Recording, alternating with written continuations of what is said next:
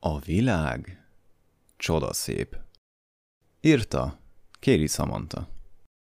Harmadik fejezet. Kell egy dollár. Bár a mai árfolyamnak megfelelően 263 magyar forint sem lenne egy kis összeg, mi ennél pár mögé rakott nullával többet szeretnénk ma hazavinni.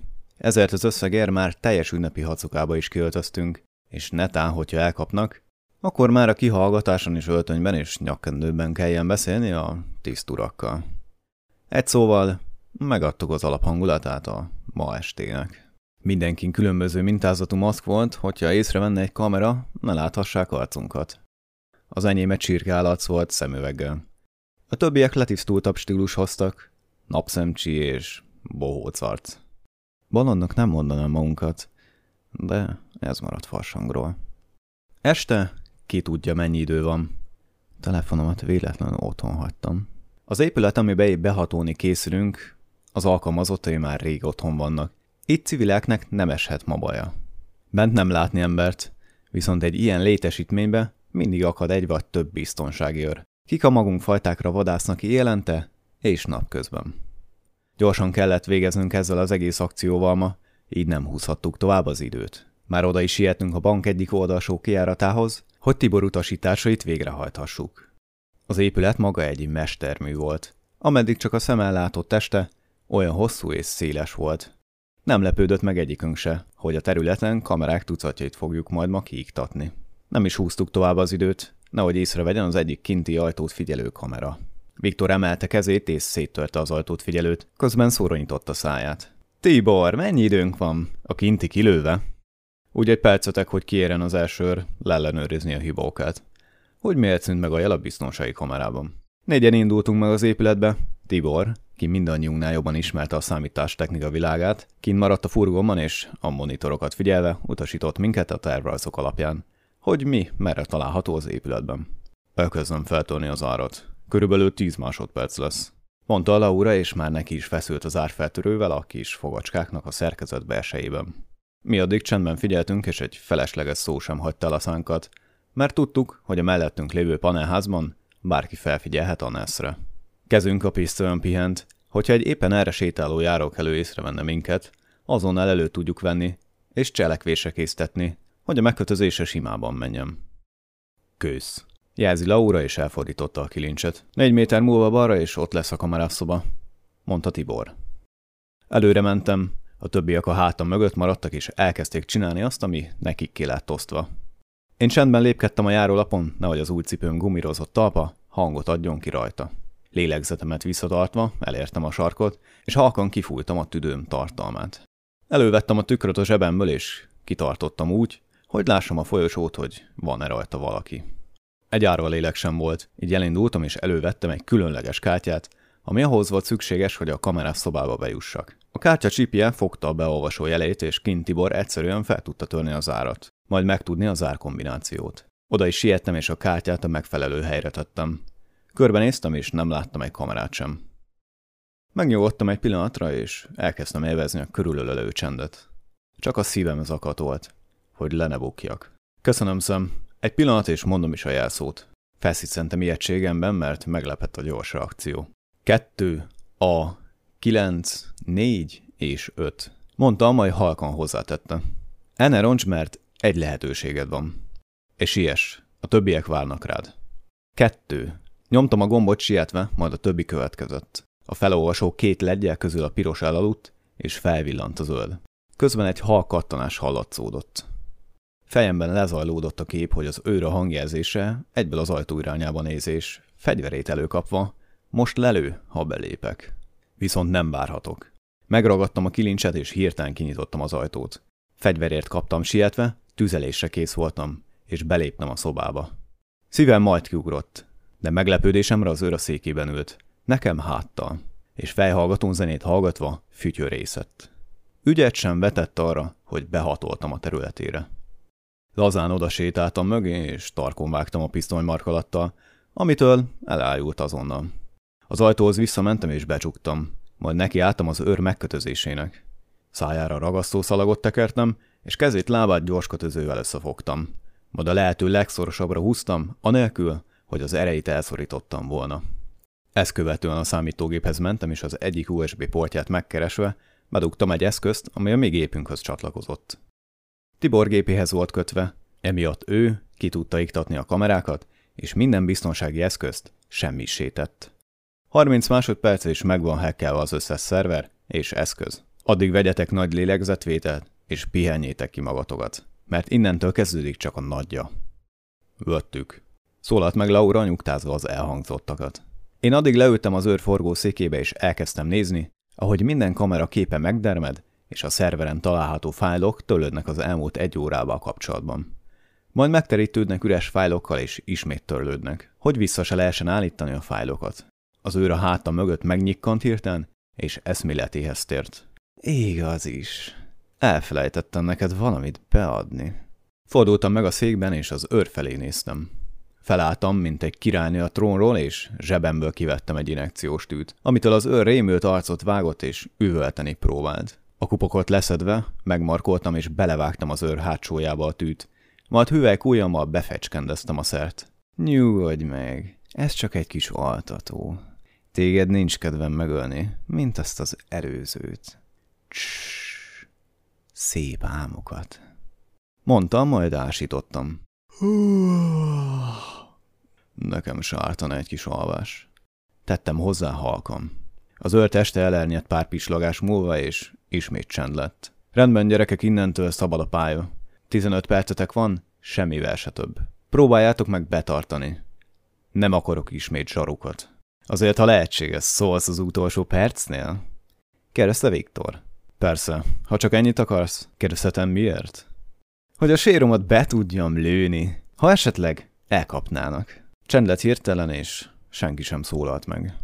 Kiléptem az ajtón, és a szép felé vettem az irányt. Útközben csendben lelapulva haladtam. Nem szerettem volna, ha valaki észrevesz a többieken kívül. Egyszer csak valami ezt hallottam balról, emiatt megálltam, és neki kezdtem a fülelésnek. Egy őr jött éppen kezében egy zseblámpával, és éberen figyelt. Úgy látszott, észrevett valamit. Közben a többiekkel társalgott, és a kamerás szoba irányába tartott. Feszült volt, és kész volt mindent megtenni. Hogy elhárítsa a veszélyt. Emiatt nem szerettem volna, ha észrevesz. El kellett bújnom. Így legúoltam, körbefordultam fejemmel, hogy keressek valami búvóhelyet, de nem láttam. Lábammal elkezdtem fordulni, amitől a cipőm egy hangos, csusszonó hangot adott ki. Levert a víz, de nem időzhettem. Hol van? Álljon meg! Úgyis megtalálom! Szólt hangosan az őr. Nem tehettem mást. Az őr megindult a hangforrása felé. Én pedig a legközelebbi berendezés felé vettem az irányt, ami egy vázát tartó oszlop volt. Bebújtam mögé, ami pontosan olyan széles volt, mint én. Így moccan is mertem. Tudom, hogy itt van. Az előbb hallottam cipőjének csoszogását. Szólalt meg az őr ismét. Kezét ekkor a fegyveréhez tette és kicsatolta azt. Majd megtartotta úgy, hogy célozhasson hamar, ha meglát valamit.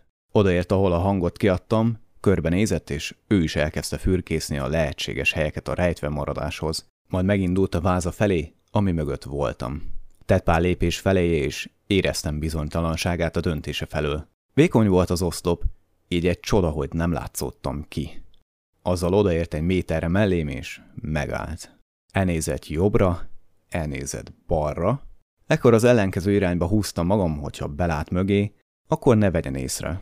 Majd megszólalt. Á, ez butaság, nem lát mögötte.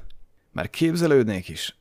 Mondta, majd eltette a pisztolt, és hátat fordítva elindult. Sietnem kellett a széfhez, így nem tehettem mást. Felálltam, és rászaladva rácsimpaszkodtam hátulról. Kezemet szájára tettem, hogy ne tudjon ordítani, és beadtam neki is az altatót, az ügyesebbik kezemmel. Nem telt el sok, hogy a rázása, amivel próbált földre jutatni, abba maradjon, és földre hújjon, mint egy zsák. Majd elszundítsom. Távbeszélőjén ekkor egy kérdés érkezett. Bálint, mi a helyzet azzal, amit mondtál? Megtaláltad az aj forrását? Egy pillanatra megnéztem a fiatal, vékony férfit, kit tettem, és próbáltam visszaemlékezni a hangjára. Málinti Totto, hogy haladsz? Menjek segíteni, vagy elvitte a cica nyelved? Most már tudtam a kérdező nevét is, tehát neki kezdhettem az átverésnek. Megköszörültem a torkom, és tettem egy-két próbaszót, hogy halljam az egyezést, és cselekedtem. Itt Bálint, minden rendben. A hangforrása egy madár okozta, aki az ablaknak repült. Aha, értem. Hallatszódott az értetlen válasz, mert feltűnhetett a hang magassága. És a hangoddal mi lett így hirtelen? Körbenéztem és kerestem a lehetséges válaszokat az előttem lévő tárgyakban. Tudod, volt itt a folyosón pár lufi, na, azt sikerült kiukasztanom, és meglepetésemre hélium volt benne. Ne viccelődjél ilyenekkel. Menj vissza dolgozni azonnal, és erről még beszélünk a műszak végén. Jött a határozott válasz azonnal. Megnyugodtam, mert nem buktam le. Kicsit meg is lepődtem, hogy ilyen egyszerű volt. Azzal tovább álltam az őr megkötözése után. Az épület alaksorába mentem, ahol a szép volt, másfél méter vasbeton mögött. Útközben találkoztam a bejáratnál megkötözött őrökkel, kik a padlón szebb napokról álmodoztak, eszméletlenül. Csak hogy ideértél végre, szem, mondta Viktor, kinek arcán egy piros kézlenyomat volt. Üdv ismét.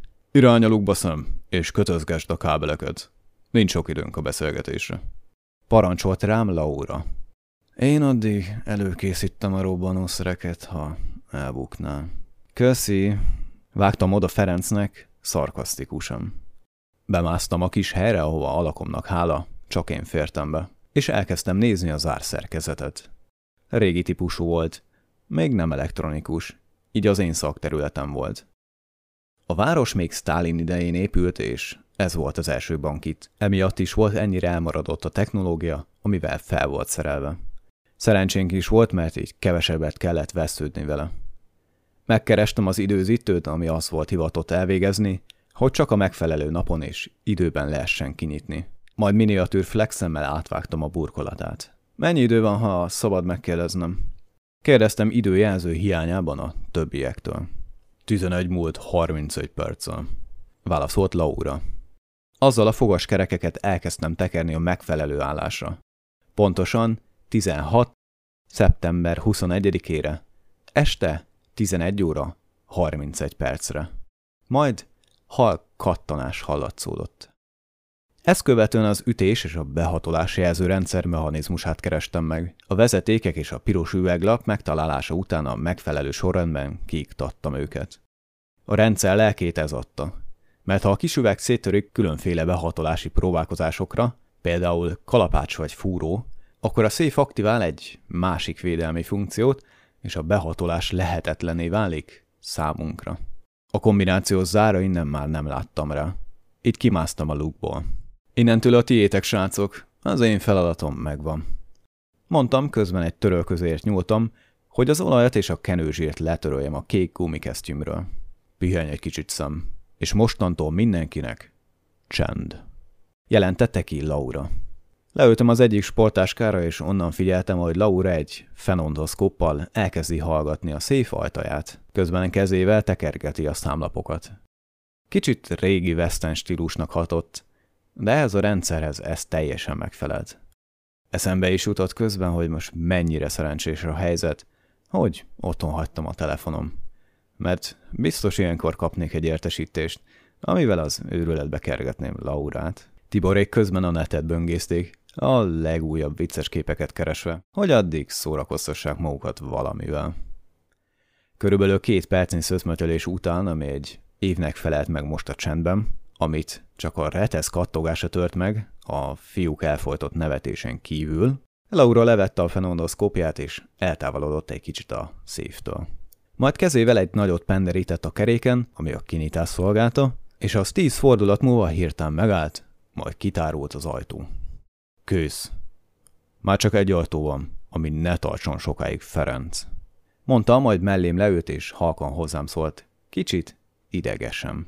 Ez nem tartott volna eddig, ha összehavarkodtál volna már azzal a sráccal. Kicsit kínosan érezte magam, és nem mertem visszaszólni. Ezért tüstén visszanéztem, ahogy Ferenc egy fúrógéppel a belső rácsos ajtó zárját kezdi el fúrni. Egy speciális fúrószár volt rajta, amit mi fejlesztettünk ki így halkabb volt, mint az átlag. Hogy ne verjük fel a szomszédságot? Eme késő esti órában. Ferenc neki is állt, és ahogy csak lehetett, sietett. Így látszódott a kiéresedett keze, ami valamilyen mód tetszett. Úgy öt másodperc múlva a fúró megállt, és elkezdett kerregni. Már csak ez hiányzott. Mondta Ferenc, majd egy kis ütögetés után a fúró újra elindult. Nem tartott sokáig, míg a masina hangos csikorgó hang után ismét beadta a kulcsot. Az ízó fúrószárat gyorsan kivette Ferenc, és egy picit megtorpant, hogy gondolkozhasson. Ne nyomd annyira, Ferenc, csak túl melegszik. Jegyezte meg okosan Viktor. Várt egy pillanatot Ferenc, és közben előkapta spréjét, majd ráfújta, hogy hűtse a berendezést. Ezt követően maga biztosan egy mosolyt ejtett, és ismét nekiállt. Ha nem mondanám, akkor is kitalálnátok, mi történt ezután. Alig volt egy milliméter hátra, a fúró felbontotta a szerződés velünk, és Ferenc, a halk, egyben komoly hangjával egyből elküldte melegebb éghajlatra. Olyan nyugodtsággal, hogy akár egy esti mese is lehetett volna. Azzal, ahogy csak bírta, meglendítette lábát, és egy hatalmasat rárogott az ajtóra, ami nem bírta tovább, és eltört azonnal. Az ajtó nyitva, hölgyeim és uraim, mondta, majd megfogta rúgó jobb lábát. Így is fájt a lövéstől, de ettől csak jobban fog holnap. Azonnal felpattantunk, és nekiláttunk a szívbe való bepakolásnak. Ott a zsákokat előkészítettük, és hárman elkezdtünk egy-egy oldal trezorjainak feltöréséhez. Hat percetek marad, gyerekek, siessetek. Szerencsére még senki sem jelzett minket, így van még egy kis plusz időtök. De mintha ezt meg sem említettem volna. Jelentette Tibor. A trezor fiókok A-tól voltak felcímkézve, oszlopba rendezve, angol ABC szerint. És egy oszlopba hat sor volt. Míg mi hárman az ákulcsokkal bajlottunk, Viktor várta az árut, hogy a sportáskákba tömhesse. Alap esetben ennyi volt a tervünk, hogy ezeket elhozzuk, de ha marad időnk, akkor tovább haladunk a szívbe, és a többi szobát is kitisztítjuk. Így is eleget hozunk ki, mert a pénz azon részét, amit az elmúlt egy hónapban fizettek be, azt itt tárolták. Az első oszlopokkal megvoltunk. Három felé osztottuk a területet, és úgy haladtunk egyre csak a másik felé. Viktor eközben szorgalmasan pakolta az árut a sportáskákba, egy zsákba egy köteget rakott. Milliókról beszélhetünk egy ilyen köteg esetén. Tehát amiatt, hogy üres kézzel megyünk haza, nem kellett aggódnunk. Kisebb rolnak is voltak elhelyezve a fiókokban, 200-as, százas, és a többi apró, de azokat ott hagytuk. Utólag belegondolva nem lett volna rossz elhozni, mert reggel a pékségben csak aprót fogadnak el. Egyes helyeken ékszerek és más egyéb értéktárgyak voltak elhelyezve, mert a bank ezen a téren is nyújtott biztosítást és védelmet. Kedvencünk egy olyan kép volt, ahol a férj és a család egy hegyen pózoltak, talpig sí felszerelésben.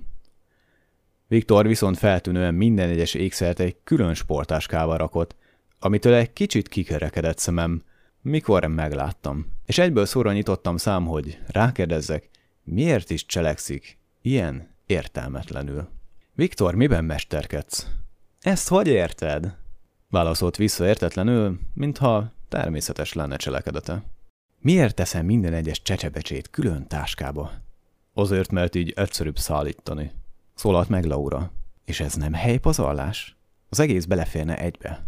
Nem. És eszedben ne jusson egybe rakni. Rendben. Nyugtáztam a kérdésre adott választ, majd a vízért nyúltam, hogy felfrissítsem magam, hát ha rájövök erre a logikára. Sportáskából persze hoztunk végtelen mennyiségűt, de hullazsákokból csak fejenként egyet hozhattunk. Arra adva okot, hogy fejenként egy őrnek válaszoltunk, ha megölnénk egyet. Igaz, őrnek nem esett baja, de az én hangomat már ismerik. Viktor a sokadik zsák után megszólalt. Rengeteg még az üres táska, de bármennyire is erősnek tűnök, én is el tudok fáradni, ha egyedül pakolászom. Ideje lenne menni. Törölte le izzadságát zakó ujjában.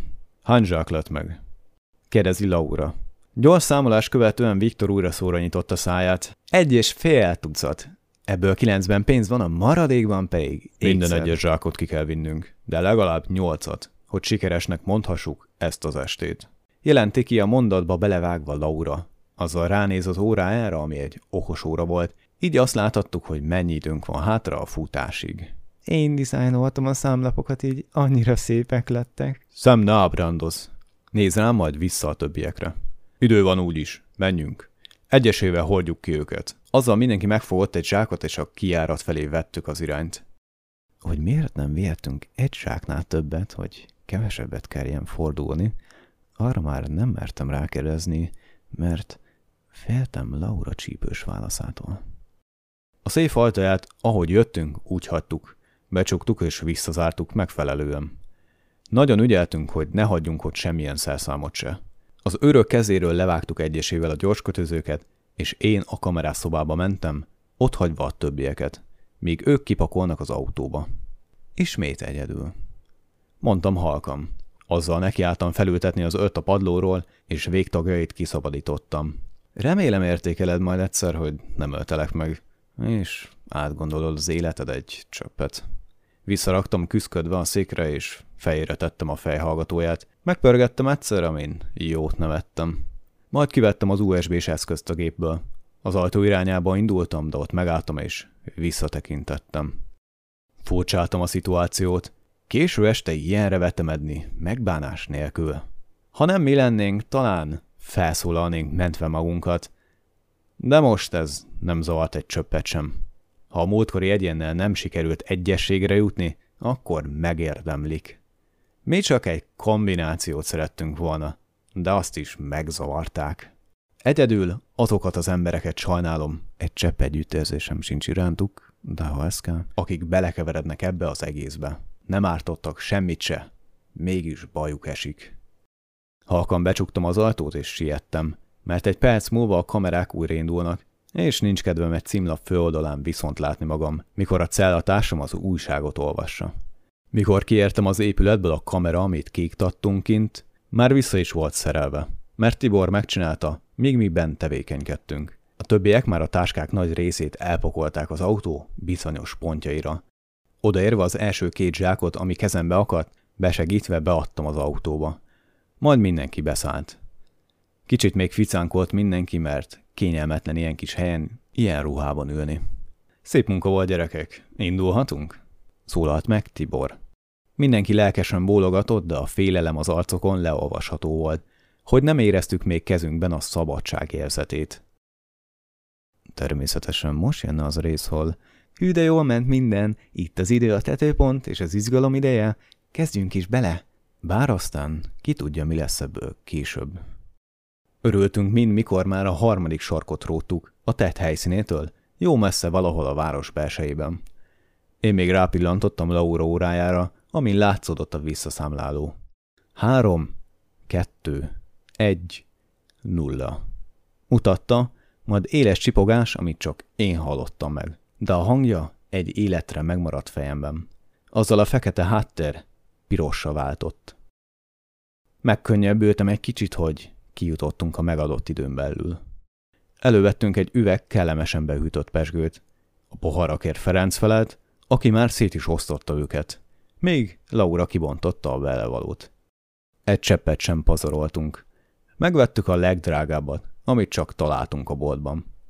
A félelem Laura reszkető mozdulataiban manifestálódott, miközben öntötte azt. Azzal kocintottunk. Érezhető volt, hogy az adrenalin most hagyott fel, és mindenki észhez tér, hogy mit is csináltunk mi most. Ezért az a korty alkohol, ami most testünk martaléka lesz, egy kicsit segíteni fog mindenkinek. Hogy ne csendben, összeszorított farpofával üljük tovább az utat, úti célunk végéig, hanem vidáman és beszélgetve. Tibor, kérsz egy pohárral? kérdezi Viktor elvonva a figyelmét. Köszönöm, nem. Épp vezetek, és a közben nem iszom. Majd ha leraktam a kocsit. Válaszolt vissza, majd visszanézett az útra, és ekkor vette észre, hogy áthajtott egy kereszteződésen, ahol a mi sávunkban piros volt a lámpa. Remek! jelentette ki dühösen. Még jó, hogy késő este van, és nulla a forgalom. Bocsánat, nem akartam, hagylak, hadd vezess tovább. Kért elnézést Viktor. Mindenki visszaült a helyre, és nyugodtan kezdtünk el diskurálni, hogy addig is elüssük az időt valamivel. Közben a pesgő kellemes illata elkezdte belepni a szűkös kis furgont. A messzi távolból halk sziréna hang hallatszódott, ezzel megtörve az utca csendjét. A kék fény pirossal kombinálva körözött esztelenül a jármű tetején, ami üdözőbe vett minket. Azzal ránk fordult és sietősen mellénkért, majd kiadta azt az ikonikus leintő hangot. Tibor lehúzódott száz méteren belül, és méregesen hátra nézett. Ekkor leellenőriztük, hogy személyünk igazolására alkalmas papírjaink nálunk vannak-e. Azzal a poharunk maradék nedőjével megnedvesítettük torkunkat. A biztos úr autójába kiszállva mellénk lépett, lassú, vérfagyasztó másodpercek alatt. Mi folytatni kezdtük a beszélgetést csendben, hogy ne legyen feltűnő a helyzet. Tibor leengedte az ablakot, és nagyot nyelvel várta az első szavakat az úrtól. Jó estét! Szólalt meg az úr, ki a 35-40-es korosztályt képviselte. Jó estét magának is. Hova ilyen sietősen? Ha szabad kérdeznem. Kérdezi széjjel nézve az úton, és tekintetén látszott a komorság és a munkába való beleunás. Bankot rabolni voltunk, és sietősen el kell húznunk innen a csíkot. Szólalt meg Ferenc, ki ha egy kis alkohol éri szervezetét, ebből szabadszájú lesz, és nem tud uralkodni magám. Az úr szeme kikerekedett. Látszott tekintetén, hogy nem erre a válaszra várt ma, pár suhanctól. Az a tekintete jobban megkomolyodott, és fegyvereért nyúlt, majd kivette azt a jobb kezébe, és tüzelésre készre állította. Tibor ekkor lassan és feltűnésmentesen sebességbe rakta az autót. Hogyha menni kell, akkor gyorsabban elindulhassunk. Majd a rendőr így szólt, miközben a zseblámpáját elővadászva az utastérbe világított a bal kezében lévő eszközzel. Hogy figyelje a reakciónkat. így kiöltözve bankot rabolni. Tört ki belőle a nevetés, majd kacagott egy kicsit, és elmosolt egy könycsepet szemeszéléről. Hú, azt hiszem túl sokat ittak ma. Csak ők ott hátul. Válaszolt Tibor higgadtan, tekintete közben megváltozott unatra. Azért csak szálljon ki, megnézem igazat mond. Tibor engedelmeskedett a parancsnak, visszarakta üresbe az autót és elsétáltak az úrjárművéhez, aki eközben elrakta fegyverét. Igazi kis mókamesterhe van körülvéve. Hangja visszaállt az eredeti, mély komorra. Hát csak egy kicsit többet ivott a keleténél, semmi több. Mondja, hol voltak? Kérdezi az úr, közben odaadta az alkohol érzék előtt Tibornak. Hát csak egy egyszerű buliba hozom el őket. Felajánlottam segítségemet nekik, mert jó barátaim. Majd belefújt a készülékbe és visszaadta. Értem. Ránézett az eszközre, ami negatívot mutatott. Sajnálom, hogy átmentem a piroson. Megzavart az egyik ők, és nem figyeltem. Eltekintettem az úttól. Szerencse, hogy nem járt ott senki sem. Kezét nyújtja közben Tibor felé. Íratok. Tibor odaadta, majd elindultak vissza a furgonhoz. Ott visszaadta Tibornak a papírokat, és megszólalt.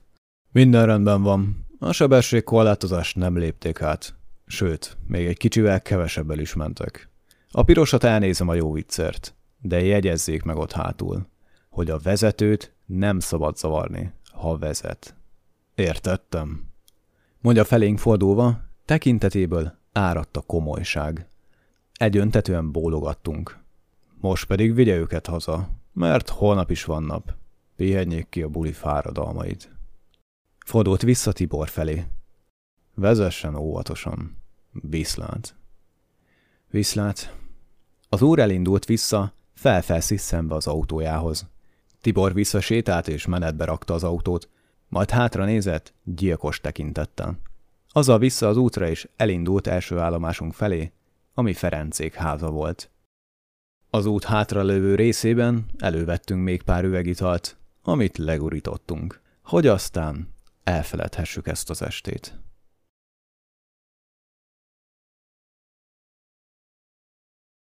Írta és készítette Kása Máté.